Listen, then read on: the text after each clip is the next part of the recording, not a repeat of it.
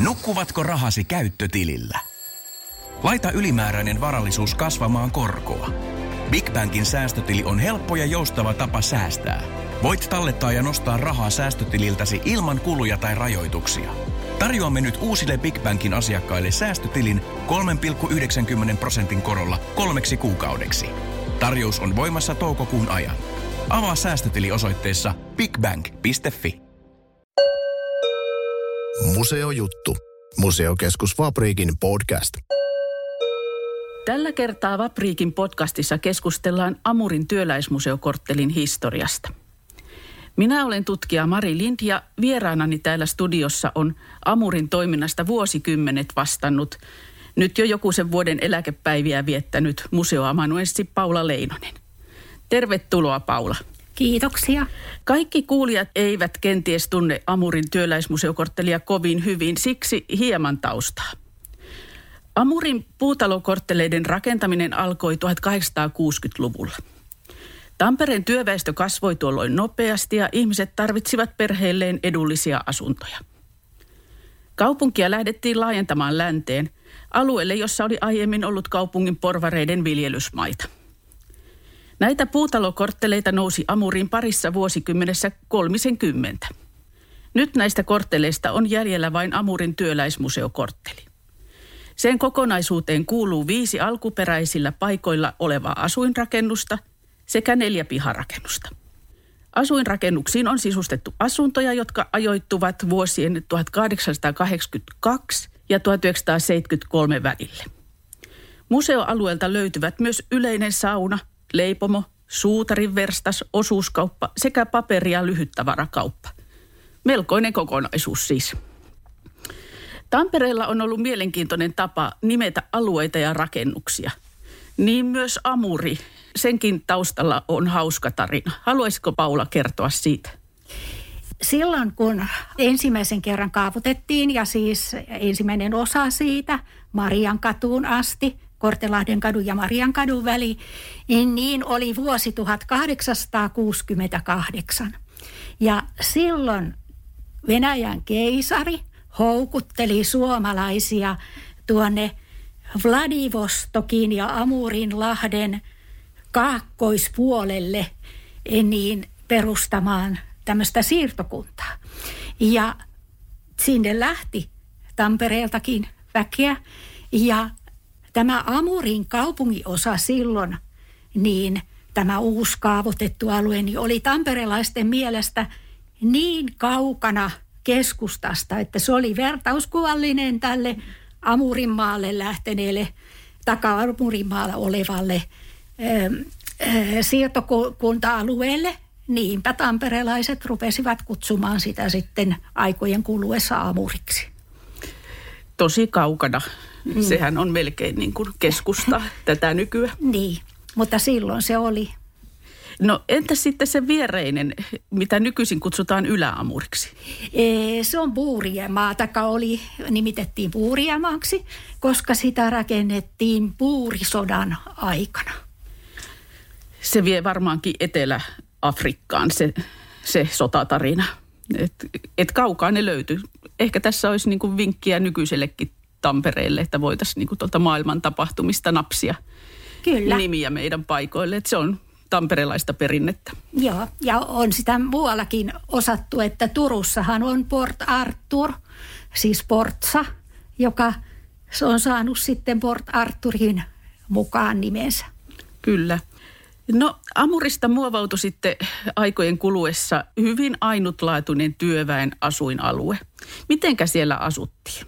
Amurissa, Amuriinhan rakennettiin sitten näitä tällaisia yksikerroksisia hirsirakennuksia, joille oli erittäin tyypillistä yhteiskeittiöjärjestelmä.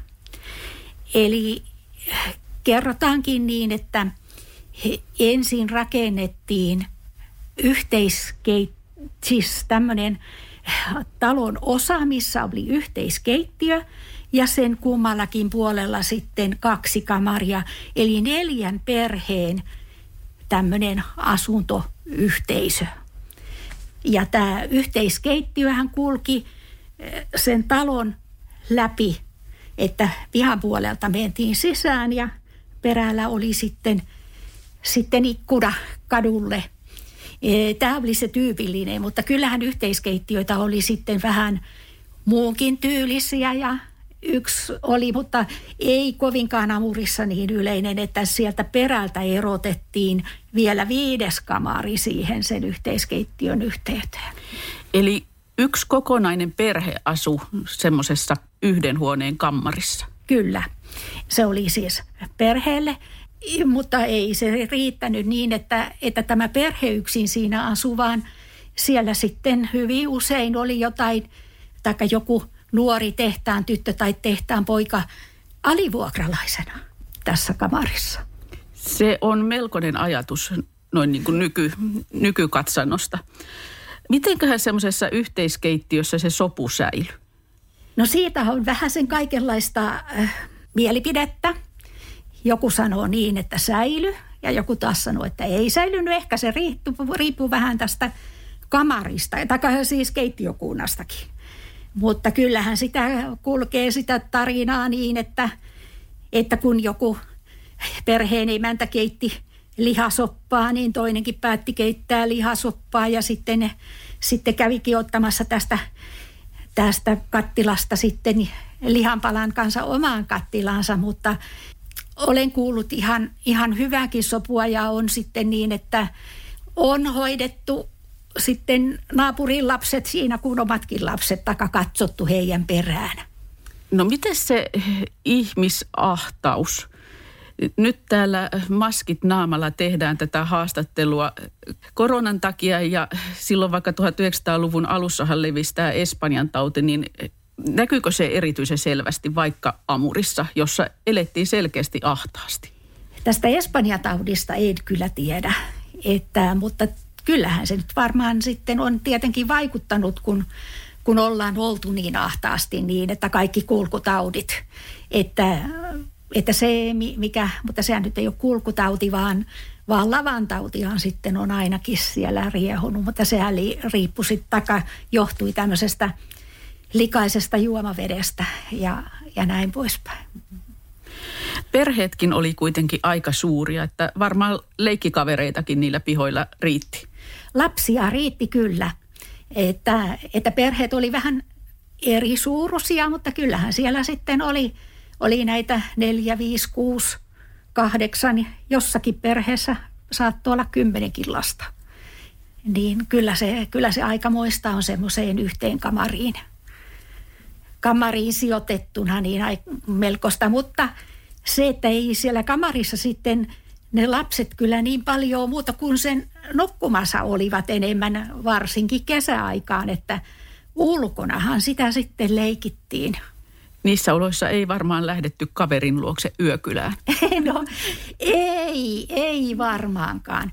E, sellaista kyllä joskus on kuullut, mutta siis asuahan ei Amurin talojen vinteillä saanut, mutta että joskus joku, joku sitten, sitten meni sinne – sinne vintille kesäaikana, mutta, mutta kyllähän se oli varmaan aika semmoinen huono paikka.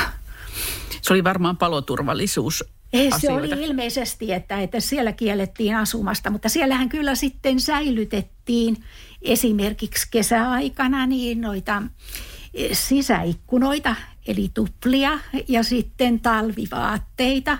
Ja talvella siellä sitten taas oli sitten näitä kesätavaroita ja siellä saattoi sitten olla vaikka esimerkiksi puolukkahillosaavi ja, ja näin poispäin. Kerran mm, yksi mm, semmoinen rouva ja tytär kävivät, jotka olivat sitten asuneet siinä meillä Mariankadun ja, ja, ja Makasinin kadun kulmatalossa, niin kertovat kuinka tyttären polkupyöräkin nostettiin sitten siitä kattoluukusta sinne viintille talviajaksi kyllä aikamoiselta tuntuu, niin että miten, miten sinne saatiin kaikkia vietyä. Ja ne ikkunatkin niin, ettei vaan sitten lasit hajonnut. No millaisia ihmisiä siellä Amurissa asui, että oliko kaikki Amurin asukkaat taustaltaan työläisiä? Ei tietenkään kaikki. Kyllähän siellä sitten oli jonkun verran muutakin väkeä, mutta kyllä aika lailla sanoisin, että jos nyt oikein muistan, niin tämä, että ainakin 80-90 prosenttia oli sitten työväestöä, mutta sitten kanssa se, että mi, mitä lasketaan työväestöön, että, että si, sitten lasketaanko käsityöläiset. Jos, jos käsityöläisiä ei lasketa, niin, niin kyllä, kyllä se varmaan se 80 prosenttia sitten on nämä käsityöläiset, sitten on kauppiaat, virkamiehiä ja onhan siellä ollut sitten jotain muitakin ammatin harjoittajia, e, tällaisia e, hyvin monenlaista. Ja ainakin nyt muistuu tässä vielä yksi hammaslääkäri.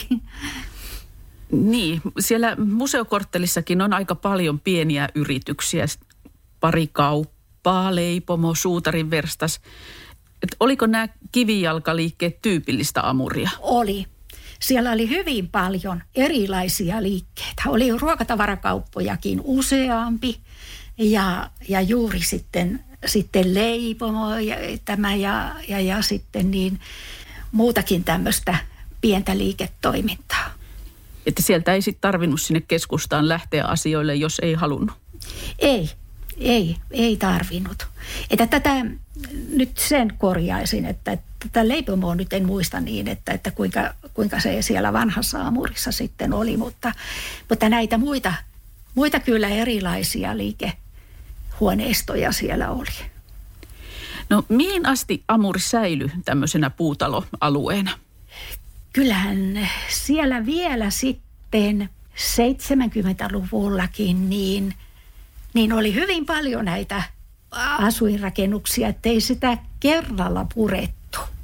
Mutta siinähän sitten kaupunki hankki käsittääkseni kanssa näitä tontteja itselleen ja, ja, ja niistä tuli sitten kaupungin vuokra-asuntoja ja, ja, ja tällaista.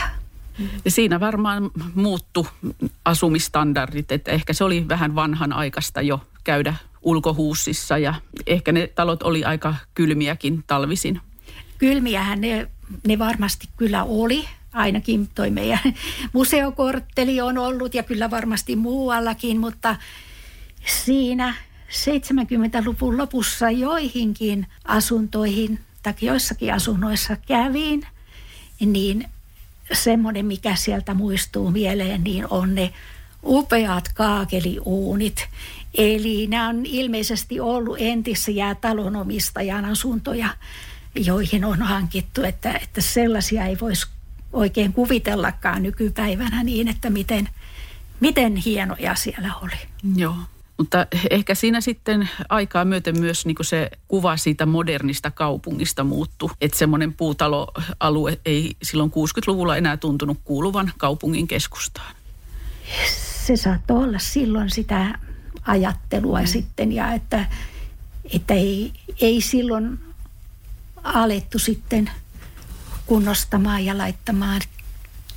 Että sittenhän on jossain tuolla muualla kyllä niitä kunnostettu ja näin, mutta ettei ei täällä.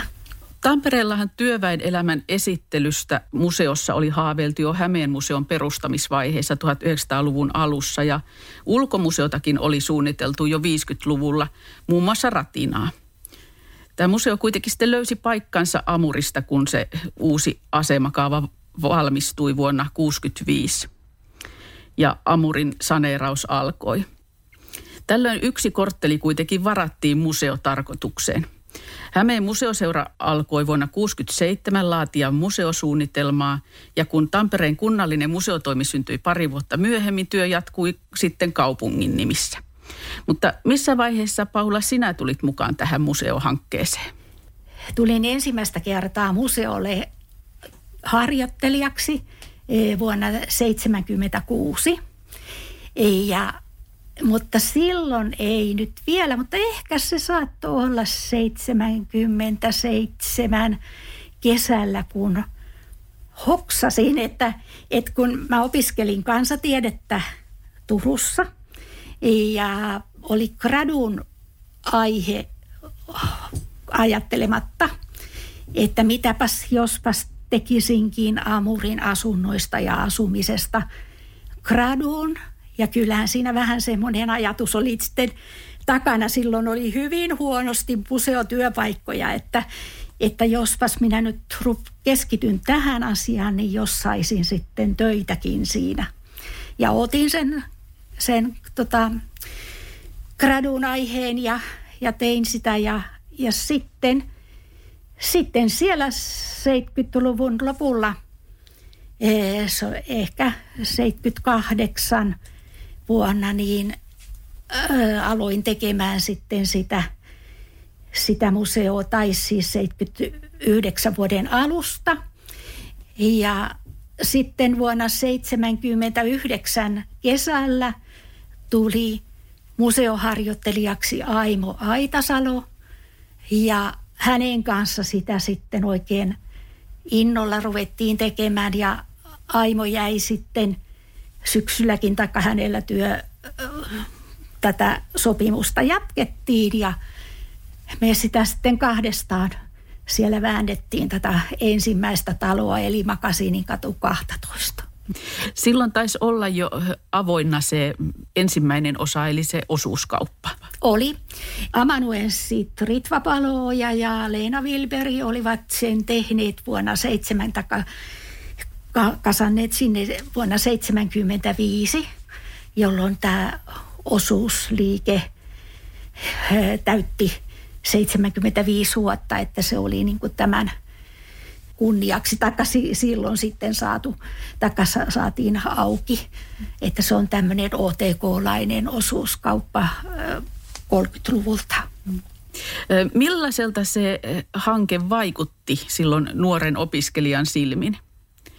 Kyllähän se mielenkiintoinen oli että ei, ei siinä mitään. Ja juuri se oli niin kuin sitä omaa alaa, niin, niin kyllä minä ainakin olin tosi innossani siitä. Siinä oli vielä todella paljon tekemistä jäljellä, että ei tullut koskaan sellaista oloa, että tämä ei lopu koskaan ja että on liian iso pala purtavaksi.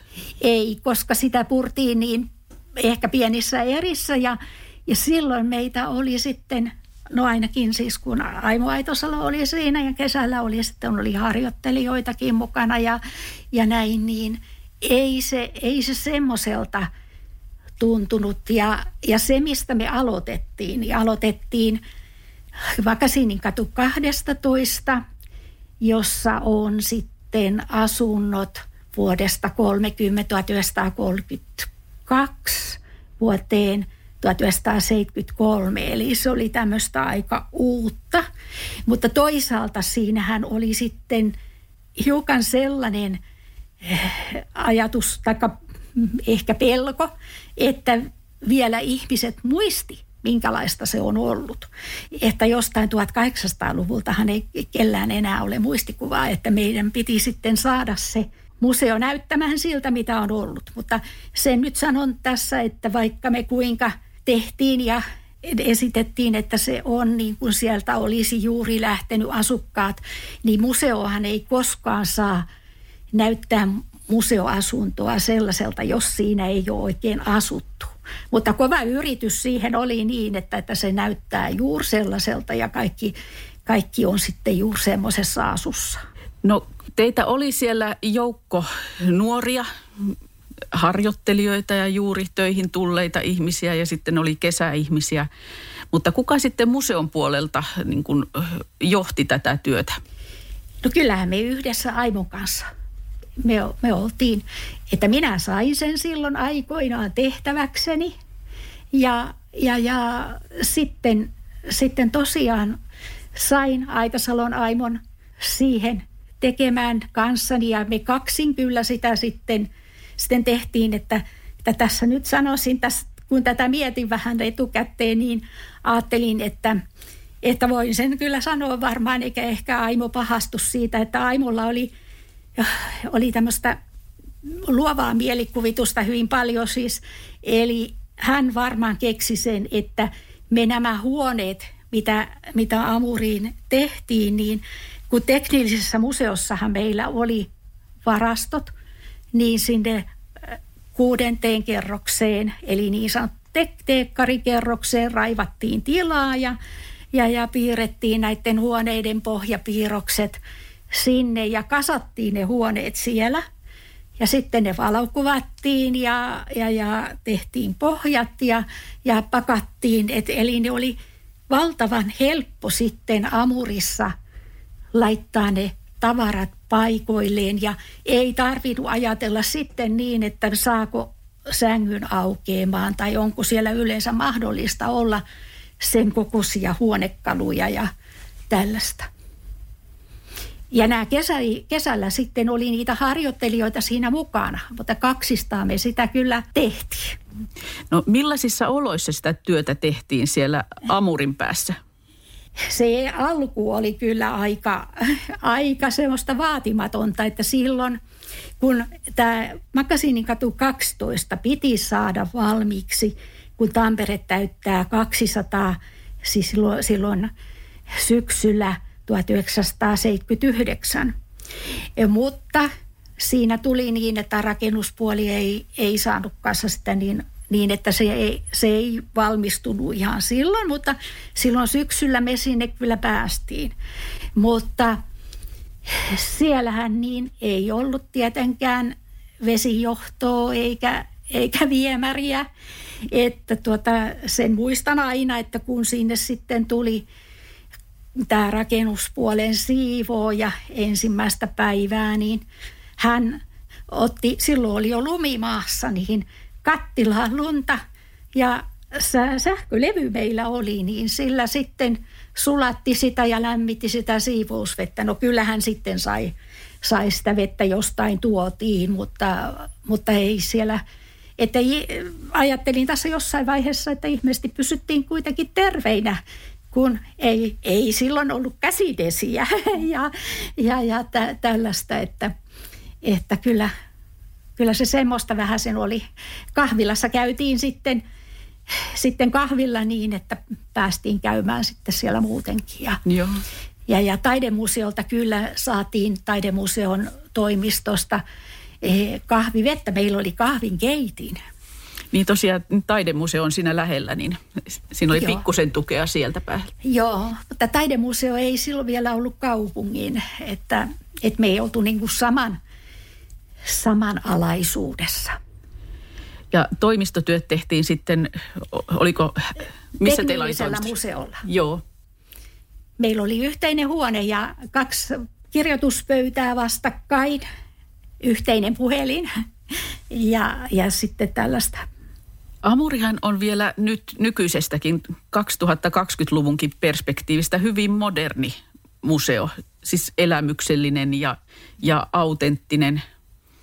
Niin mistä te haitte mallia ja inspiraatiota sen tekemiseen? Että oliko teillä esikuvia museorintamalla jossakin? Tässä jos kerron äh, ensinnä sitä, että, että tämähän oli kovin museotoimenjohtaja Martti Helinin käsissä tämä asia ja hän meitä neuvoi ja ajo tähän ideaan, että ei meillä meillä Aimon kanssa kyllä sillain, että, että, että Martti Helin siis, jos tätä nyt ajatellaan, niin että kun sä kysyit tässä, että, että kuka tätä johti, niin Martti Helin, siis museotoimenjohtaja, oli se, joka hyväksyi meidän kaikki suunnitelmamme ja, ja joka esitti meille sen idean, miten se pitää tehdä. Ens, ensinnäkin tehtiin niin paljon vähän niihin näihin puitteisiin kuin mahdollista. Ja siellä, mitä sitten tarvittiin rakennusmiehiä, niin ne olivat tämmöisen vanhan rakentamisen ammattilaisia ja ei ollut arkkiteettia. Arkkiteetit oli, oli si, siinä vaiheessa pois. Ja eli, eli tällainen, että tehtiin hyvin, hyvin sillain kansanomaisesti niin kuin se on ollutkin, ollutkin sitten tämmöinen paikka. Tämä mainittu museotoimenjohtaja Martti Helin taisi olla melkoinen museopersona. En ehtinyt häntä koskaan tapaamaan, mutta maine on kiirinyt. Millainen johtaja Martti Helin oli? Hän oli kyllä hyvin sellainen niin, että siinä oli toisaalta niin kuin helppo olla, että, että kun hän otti kaikista sitten kuitenkin vastuun, ja, mutta hän myös sitten katsoi, että miten, miten tehdään. Taikka, mutta me kyllä voitiin tehdä ihan miten nähtiin parhaaksi. Kyllähän hän sitten, mutta jos nyt kerron esimerkiksi tällaisenkin, tai ensinnä sellaisen asian, että Helin usein sanoi sitä, että hän on kymmenen vuotta kerännyt niitä tavaroita, mitä sitten tarvittiin. Ja he sitten puukonservaattori Eero Käpysen kanssa niin ilmeisesti yhdessä ja erikseen kiersivät noita purkutalojen vinttejä ja hakivat sitten niitä tavaroita ja sitten tuolla teknillisellä museolla oli tällainen esinepuhdistaja Liisa Huttunen, joka sitten näitä kovia materiaaleja puhdisti ja Eero Käpynen kunnosti ja siitä me saatiin kanssa sitten, si, sitten tätä tavaraa. Mutta siis Helinistä semmoinen hauska juttu kanssa, että tota, kun sitä ensimmäistä taloa tehtiin, niin meillä puuttu tuolta talonomistajan asunnosta, siis 40-luvulta kamarin verhot, siis sen niin kuin sanotaan saliin verhot, mutta sen peräkamarin verhot, niin Heliinihän ompeli sinne sitten verhot ihan viime tingassa ja siitä kyllä sitten oli oikein lehtijuttukin luki, että Romu ompeli. Eli hänen lempinimensä oli Romu Heliin. No museon perusajatuksenahan oli, niin kuin jo aikaisemmin kerroit, se, että museo kertoo siitä Amurin väestön asumisesta ja elämän menosta mahdollisimman autenttisesti, ihan kun ihmiset olisi vaan lähtenyt just hetkeksi pois kotoa ja tavarat olisi jäänyt niin kuin ne on. Niin mistä te löysitte näitä ihmistarinoita, ihmiskohtaloita ja tietoa siitä sisustamisesta, miten se pitää tehdä. Et valokuviahan ei työläisasunnoista kovin pitkälle ole. Ei. Että jos nyt lähdetään sieltä uudemmasta päästä, niin siihen nyt voi pysty tekemään haastatteluja. Tein jo graduuni haastatteluja ja tehtiin sitten myöhemminkin haastatteluja. Ja, mutta sitten täältä vanhemmasta päästä niin perukirjoja, joita ei kovin paljon kyllä Amurista löytynyt.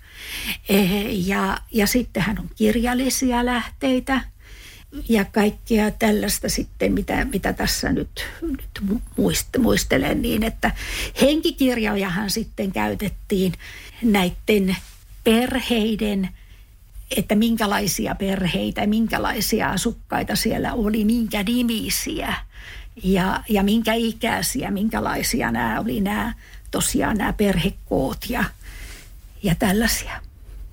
Kerroitkin jo siitä, että esineistöä ihan haettiin sieltä purkutalojen vinteiltä ja aktiivisesti kerättiin, mutta oliko museon niin kuin vanhoista kokoelmista tässä mitään hyötyä? Oli. Ja varsinkin sitten, kun mentiin sinne varhaisempaan aikaan, niin siinä mielessä oli kyllä silloin se hyvä puoli niin, että me saatiin ottaa sitten musoesineitä, mitä mikä vaan sitten kävi niin sitten amuriin. Että, mutta kyllähän sitten oli tietenkin tätä, tämä esinehankinta vähän sen, että, me, että meillähän ei ollut esimerkiksi työvaatteita. Niitähän ei nytkään, sehän on hyvin ymmärrettävää, että työvaatteet käytettiin loppuun ja heitettiin pois. Että, että vaatepuoli mitä oli, niin se oli tätä tämmöistä pyhäpukua, vähän juhlavampaa vaatetta, mikä oli jäänyt jääneet sitten. Ja semmoisen muistan, että joskus eh, me pidettäkä siis tuli lehdistö, että kun me haluttiin räsymattoja ja tapetteja. Räsymattoja me saatiin, mutta sitten tapettaja tuli varmaan muutamaan huoneeseen, saatiin jostakin. Mutta sitten vähän niin tämmöinen, jos kertoisin tämän niin, että tuttavan tuttavan kautta kuulimme, että yhdellä miehellä oli Lempäälän kuoliussa autotallillinen Toijalan tapettitehtaan vanhoja tapettirullia Tosin siis nehän ei ollut kokonaisia, yksikään ei ollut kokonainen rulla. Ja se sieltä sitten käytiin museon peräkärryillä hakemassa peräkärryllinen tapetteja. Ja silloin niin meillä oli museolla vielä niin Winterin tapettitehtaan kaikki mallikirjat eri vuosikymmeniltä. Ja sitä sitten katsottiin niin, niin näitä mallikirjoja, että minkälaista tapettia on ollut milläkin vuosikymmenellä ja mitä me sieltä, sieltä niitä Toijalan tapetteja saatiin. Ja, mutta siinähän täytyy sitten ajatella kanssa se, että ei juuri sen vuoden tapettia voinut nyt laittaa aina nyt kovin moneen huoneeseen. Aina piti olla vähän vanhempaa, paitsi nyt ehkä talonomistajalle saattoi laittaa sitten tämmöisen.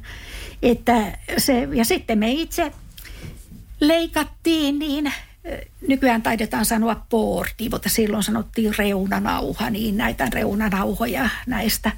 E, että silloinhan jo oli E, jotakin näitä vanhan mallin mukaan tehtyjä tapetteja, mutta ne oli vähän näitä tämmöisiä hienomman, hienompien huushollien tapetteja, että saunan pitäjän huoneessa 1800-luvulla meillä on tämmöinen, tämmöinen uudestaan tehty, taikka siis vanhan mallin mukaan tehty tapetti. Mielenkiintoista. No yksi näistä Amurin asunnoistahan on alkuperäisessä kuosissaan, eli vuoden 1973 Lempinhuone.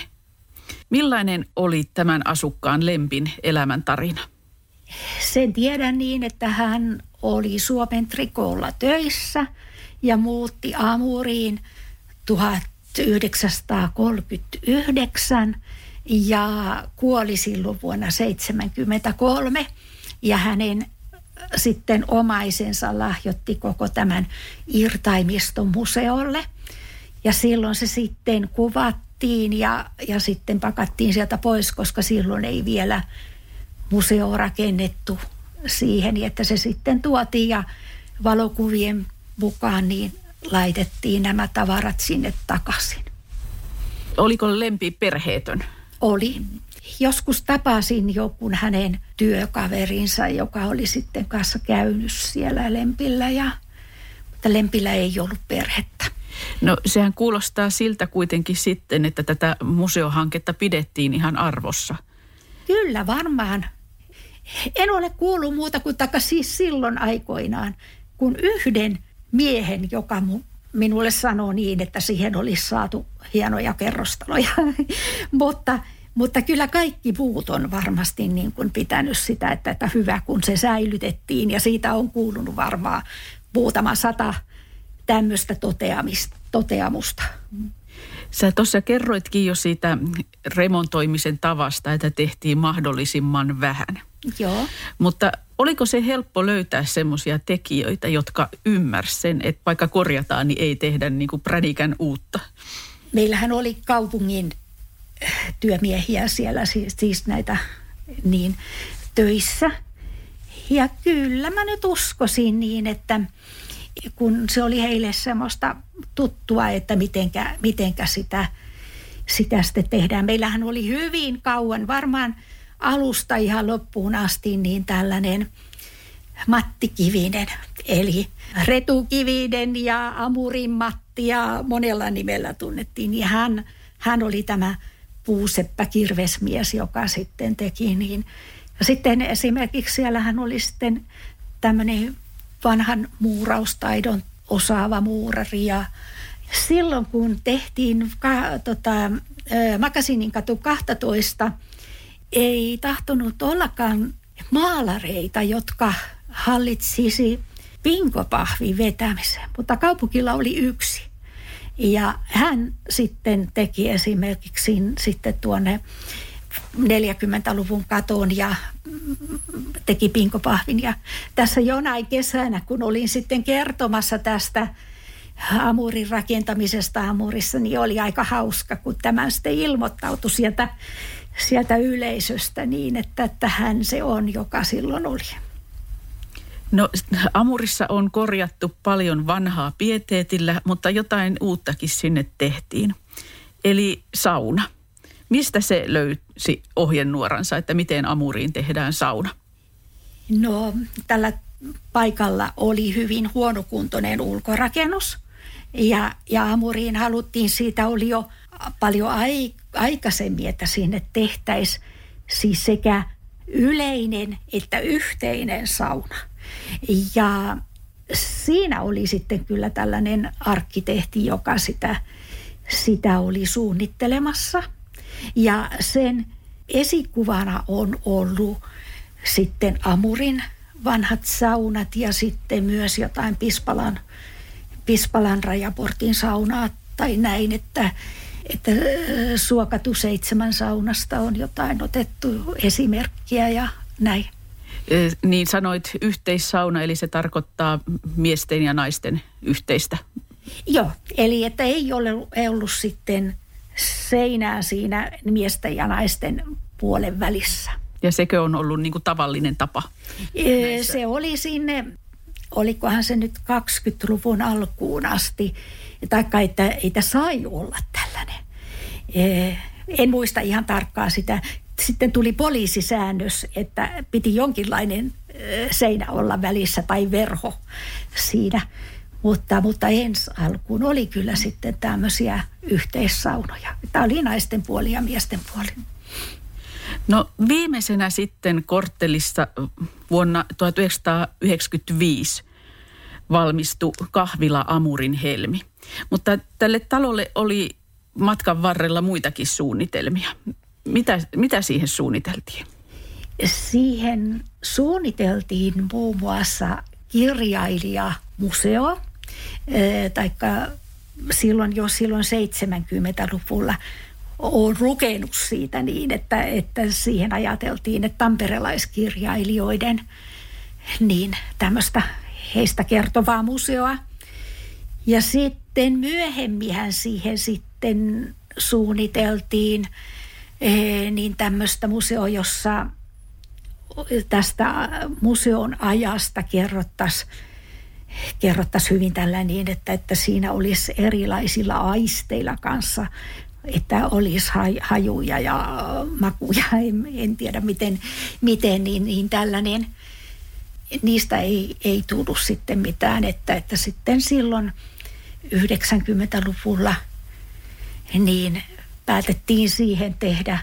Tosin kahvilahan on jo aikaisemminkin oli ajateltu, että kahvila ja sitten tämmöinen vaihtuvien näyttelyiden tila, koska Amurihan on muuten niin staattinen, että, että, että sinne museon kanssa saataisiin sitten tällainen, missä olisi vaihtuvaa näyttelyä.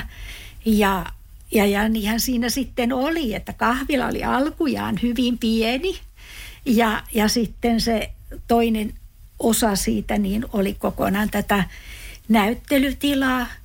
Mutta sitten kahvilasta tulikin niin suosittu, että, että se – piti le- levittäytyäkin sinne näyttelytilaan, että sitten lopulta jäi niin, että seinillä sai olla, taikka pystyi olemaan sitten näyttelytauluja ja näin poispäin. Kahvila on kyllä todella suosittu, että mm. sillä on ihan omanlainen se valikoimakin, että jono siellä on oikeastaan aina, kun sinne menee.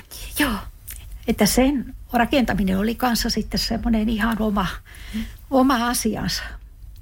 No tässä vaiheessa Amuria oli tehty jo oikeastaan 20 vuotta. Niin miltä silloin tuntui, kun tavallaan koko kortteli oli valmis? No kyllähän se tietenkin jo ihan hyvältä tuntui. Mutta olihan siinä vielä sitten jotakin. Eli se kahvilan pihan aitta oli vielä tekemättä. Mutta onneksi sekin on nyt sitten saatu, saatu valmiiksi. Ja kyllähän siellä jatkuvasti varmasti on on työtä. Aluksihan Amuri oli auki vaan Tampereen päivinä ja vähitellen sitten koko kesän ajan. Ja Amurissahan on ollut hyvin luonteenomasta sille museolle hyvin vilkas opastus ja ohjelmatoiminta ihan näihin koronavuosiin saakka. Ja se on Paula pitkälti sun käsialaa. Minkälaista ohjelmaa sä sinne halusit ja toteutit?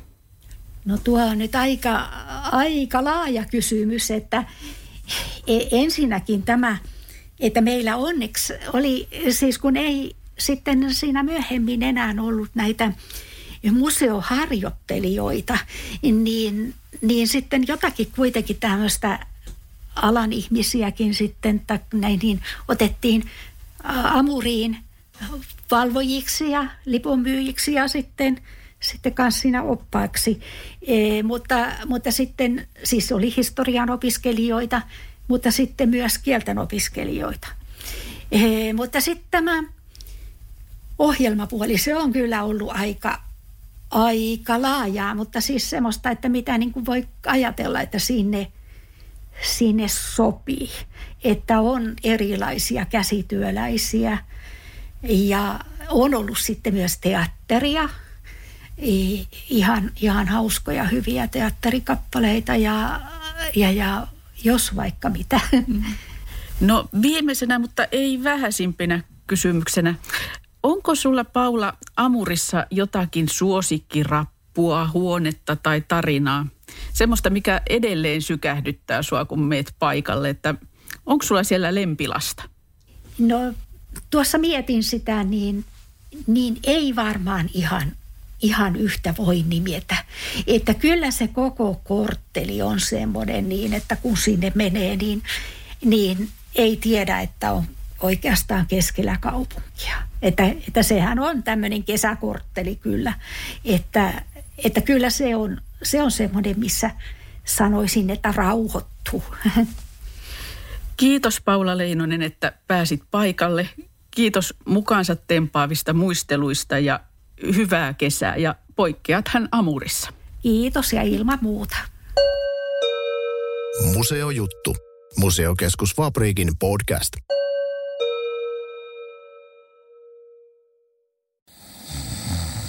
Nukkuvatko rahasi käyttötilillä? Laita ylimääräinen varallisuus kasvamaan korkoa.